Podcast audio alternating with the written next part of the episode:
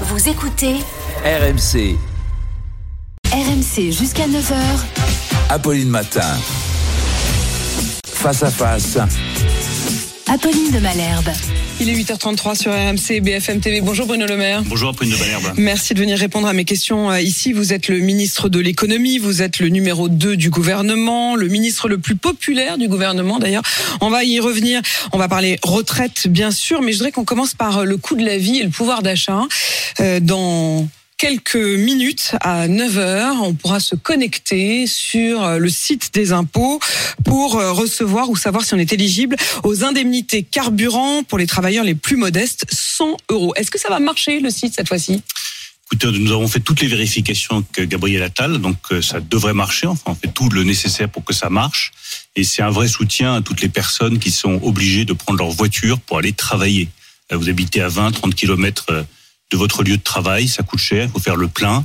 Là, vous pouvez toucher dès aujourd'hui 100 euros, qui revient à une remise d'à peu près 10 centimes d'euros par litre, et ça va concerner 16 millions de personnes. Donc c'est un effort important à destination de tous ceux qui travaillent. et qui pourront d'ailleurs être, euh, si, si, si tout ça fonctionne, hein, si le système fonctionne, Il euh, va qui pourront être touchés. euh, il va fonctionner, c'est notre Enfin, vous nous aviez dit la même chose pour le site des boulangers qui a sauté quand même hein, le, le jour J. Hein. Le site des boulangers, Le n'a- portail d'aide le aux- site des boulangers n'a pas sauté. Ce qui a sauté, c'est très précisément le portail unique pour les entreprises qui était victime d'une cyberattaque. Mais en revanche, toutes les aides pour les boulangers, toutes les aides pour les TPE sont disponibles sur le guichet. Ils peuvent les toucher, ça fonctionne très bien. On va revenir sur ces aides-là et sur euh, cette, euh, cette euh, attaque d'ailleurs contre laquelle je crois vous avez porté plainte. Mais quand même juste un mot encore sur cette indemnité carburant pour bien comprendre. C'est 100 euros, c'est en une fois et ça sera versé pour certains dès le mois de janvier. Exactement. Enfin, dans quelques jours, c'est 100 euros et c'est par véhicule. Ça qui est le plus important. Si vous êtes euh, un couple avec deux enfants, que vous touchez euh, un peu moins de 3 900 euros, vous êtes éligible à cette aide et vous pouvez la réclamer si vous avez deux véhicules parce que euh, les deux travaillent. Vous avez droit à deux aides. La question que je vous posais sur euh, le portail des, des boulangers, elle est pas du tout anodine parce que visiblement le président lui-même avait exprimé son ras-le-bol, ras-le-bol de ses numéros verts, ras-le-bol de ses parcours du combattant pour obtenir les aides. Je voudrais quand même qu'on écoute sa colère, c'était il y a un peu plus d'une semaine. On m'avait donné un numéro vert. Mais il se trouve que j'ai eu un bon réflexe. J'ai testé le numéro vert qu'on m'a donné avant. Ça marche pas. Et moi, j'en ai ras-le-bol des numéros verts dans tous les sens. Quand on travaille du matin au soir, on a besoin d'être accompagné et de pas passer deux heures à, attendre au bout du fil ou à passer une heure et demie à chercher sur un site. Beaucoup de nos artisans, de nos TPE, ont autre chose à faire que aller chercher dans des sites internet des circulaires absolument illisibles ou des tableaux incompréhensibles. J'ai fait l'exercice. Comme je me suis dit, euh, un boucher ou un, boulanger va le faire. Impossible. Alors il s'est mis euh, tous les boulangers dans la poche euh, ce jour-là, en tout cas qui l'ont bien applaudi. C'est sur votre dos quand même. Non, je ne crois pas que ce soit sur le dos de qui que ce soit. Je pense que le président de la République a raison. Nous sommes au service des Français. Donc nous sommes là pour leur rendre service, pour que ça fonctionne. Vous vous êtes pas quand- senti visé par, Mais, par, par ces Vous sarcasmes savez, euh, euh, du président je pense qu'en politique, euh, il faut savoir mettre son euh, ego, ses susceptibilités de côté, en se disant tous les jours, en tout cas c'est mon état d'esprit, c'est difficile pour des millions de nos compatriotes. Donc ma pomme, ça compte pas beaucoup. Ce qui compte, c'est que ça aille mieux pour nos compatriotes. Et si effectivement un site ne fonctionne pas, il faut le corriger. Si les aides sont trop compliquées, il faut le corriger. Et le président de la Mais République a parfaitement, plus mais correct il a parfaitement raison. euh, qu'ils vous le disent, euh, j'imagine que vous vous appelez, que vous voyez, plutôt que de, Mais je de, vous dire, de faire un peu la risée de, de- votre système. Beaucoup de sincérité, euh, Apolline de Malherbe. Hmm. Euh, savoir si euh, c'est bien pour l'un ou pour l'autre, s'il y a eu une difficulté entre euh, un tel et un tel, n'intéresse absolument pas nos compatriotes.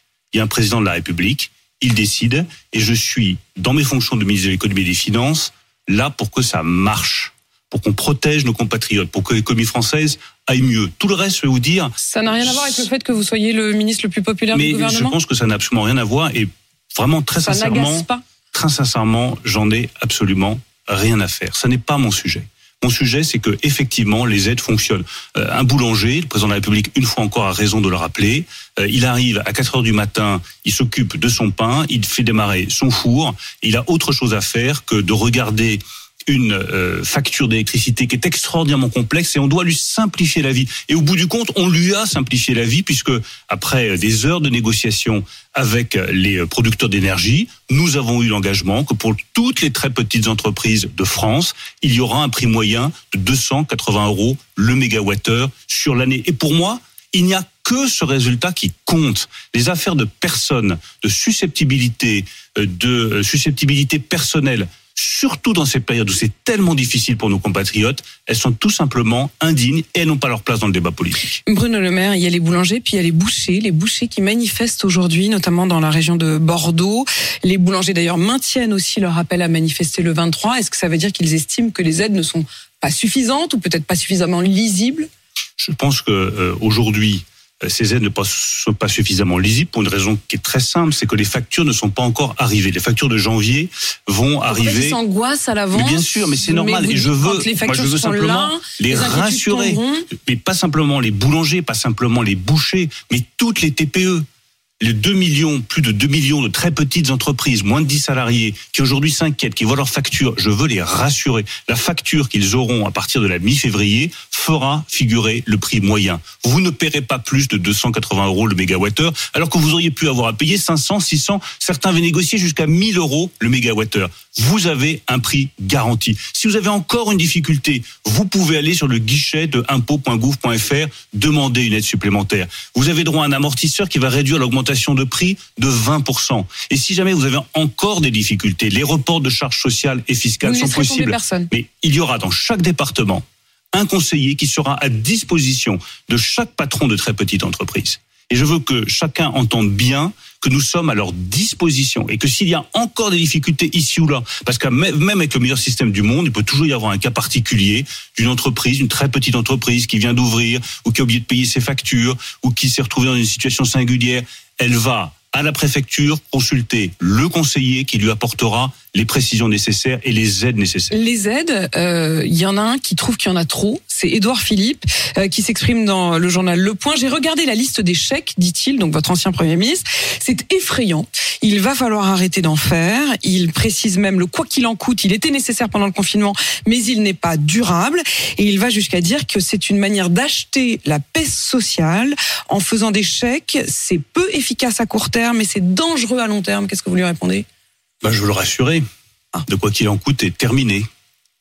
Euh, il est terminé. Je pense que l'exemple que j'ai donné qu'indemnité carburant est le meilleur exemple qu'on puisse donner. Euh, dans l'année 2022, vous aviez une remise qui était de 30 centimes d'euros pour tout le monde par litre de carburant. Nous avons basculé sur un système qui est beaucoup plus ciblé, qui ne concerne que ceux qui prennent leur voiture pour aller travailler. On pourrait dire la même chose des aides aux entreprises. Pourquoi est-ce qu'effectivement il y a parfois des tiraillements, des inquiétudes?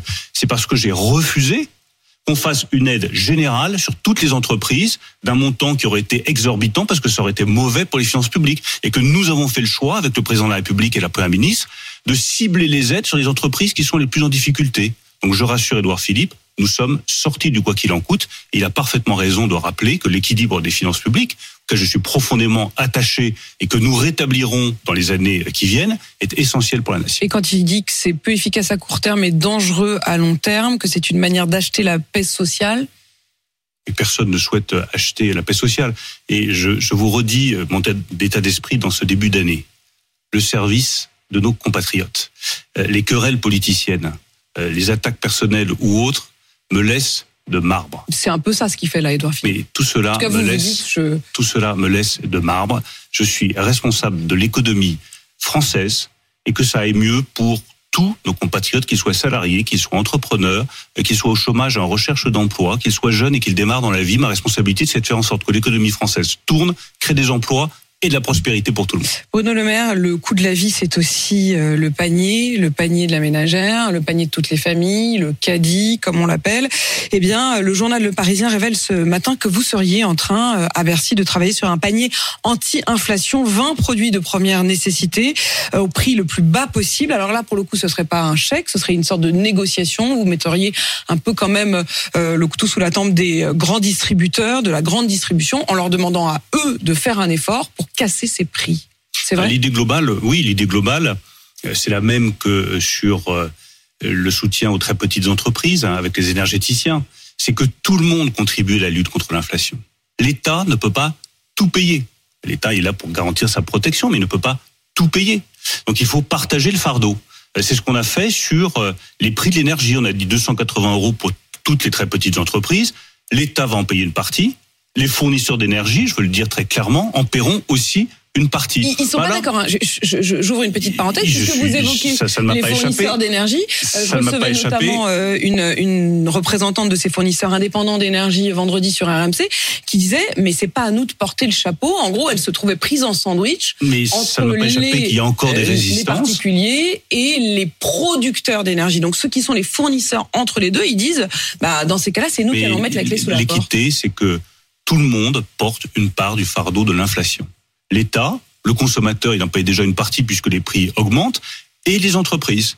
Donc on fera en sorte évidemment Mais que les les plus fournisseurs, petits. disaient, nous ne sommes pas des profiteurs de, de, de C'est guerre pour et de cela que nous regardons attentivement la situation des plus petits producteurs d'énergie, plus petits Mm. fournisseurs d'énergie. Mais a je vous confirme, vous distinguez je Total, vous confirme Énergie, ce matin, euh, bien sûr, c'est pas la même chose d'être EDF. Total Énergie ou EDF ou d'être un tout petit fournisseur d'énergie. On- On est euh, lucide et nous saurons faire la différence entre les uns et les autres, mais tout le monde prendra sa part. C'est une question de justice, une question d'équité et une question d'efficacité. Et c'est la même chose pour les prix alimentaires. Non, mais ça veut dire que vous nous confirmez ce matin, Bruno Le Maire, que oui, on pourra bien renégocier quand on est un particulier, quand on est euh, une entreprise qui a des difficultés à payer, euh, on pourra renégocier son contrat d'électricité, on pourra voir même Ce que je vous confirme ce matin, c'est des choses, je pense, très simples et très claires. Il y aura un prix moyen pour toutes les très petites entreprises à 280 euros le mégawattheure sur l'année 2023. Deux, les fournisseurs prendront leur part du coût que cela représente.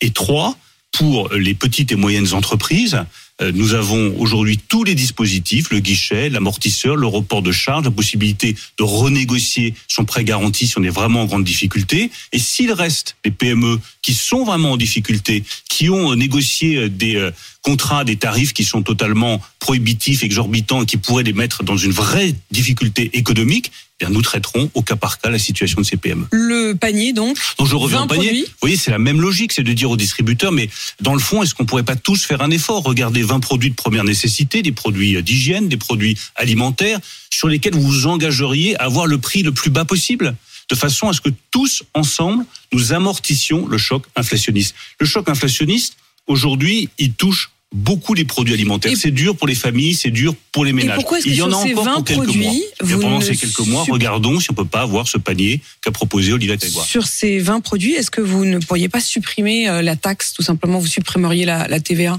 Ça, Moi, je veux aussi une partie savez, du chemin, non? J'ai entendu C'est ce l'idée que de supprimer la. TVA. Sur 100 produits. Je suis pas certain, un, que les quelques centimes de différence fassent vraiment la différence Bah, pour les si ménages. ça s'allie au fait que Oui, mais euh, les- la de grande distribution elle-même fait baisser La seule chose qui compte pour moi, c'est le consommateur, c'est le ménage. Je pense l'avoir dit depuis le début de l'émission. C'est la vie de nos compatriotes. Qu'est-ce qui me garantit que si je baisse la TVA, ça n'ira pas dans la poche des distributeurs Donc, vous Donc moi, je suis sûr et certain. Eux, ben, ce que je constate, c'est qu'on a fait dans le passé depuis des années et des années des baisses de TVA Mm. et que la plupart du temps, les Français n'en ont pas vu la couleur. Ils n'ont pas vu euh, le tarif moins cher, le produit moins cher, la TVA est allée Sur la dans la poche de notamment, vous estimez l'intermédiaire. que ça a été euh, On assez va pas peu ouvrir le effectif. sujet de la restauration, mais Ouais. je peux vous garantir qu'à chaque fois qu'on baisse un taux de TVA, le risque que ça finisse dans la poche du distributeur et pas dans la poche du consommateur, il est très élevé. Donc moi, je préfère un engagement formel, comme le propose Olivier Grégoire, sur un panier de produits où les distributeurs s'engageraient à avoir les prix les plus bas C'est possibles. peut-être pas le Parce bon que moment. ça, ça va directement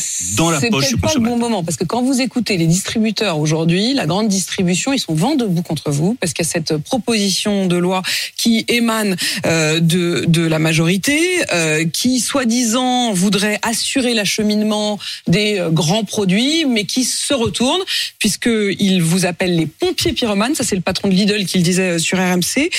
Des pompiers pyromanes, le gouvernement, puisqu'on vous en fait, on va leur demander en gros, quand ils négocient avec les industriels, avec Coca-Cola, avec Mars, s'ils n'acceptent pas les prix, eh bien c'est l'industriel qui, in fine, aura raison.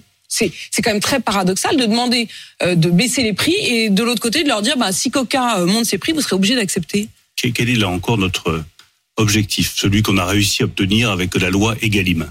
C'est trouver le bon équilibre entre les intérêts du distributeur, du producteur agricole dans le cas de la loi Egalim et du consommateur. Il faut que tout le monde en ait pour son argent. Il faut que le producteur euh, qui est fermier, qui fait du Mais lait, qui pas les fait producteurs, non mais c'est juste pour expliquer quelle est la cohérence de notre action politique Avec la loi Egalim, on a réussi à trouver une juste distribution de la valeur. Ce que vous avez Hein, en il faut qu'on arrive. cette proposition de loi, euh, Là, je pense que l'équilibre n'est votre- pas l'équilibre n'est pas encore trouvé. Je, je dis pas ça. Je dis que Mm. l'intention euh, du député des Crozailles est bonne, que l'équilibre n'est pas encore trouvé, et que quand l'équilibre n'est pas encore trouvé, là, en l'espèce, c'est entre l'industrie et l'agroalimentaire, le consommateur et le distributeur. Ben, quand l'équilibre n'est pas encore travaillé, trouvé, il faut continuer à Donc travailler. en l'état, vous ne soutenez pas cette proposition. En l'état, je pense que cette proposition de loi qui part d'une bonne intention doit être retravaillée, qu'on a encore un peu de temps pour la retravailler. Les retraites, Bruno Le Maire, vers un jeudi noir. Les syndicats qui disent attendre au moins un million de personnes, voire même un million et demi dans la rue, des grèves dans tous les secteurs.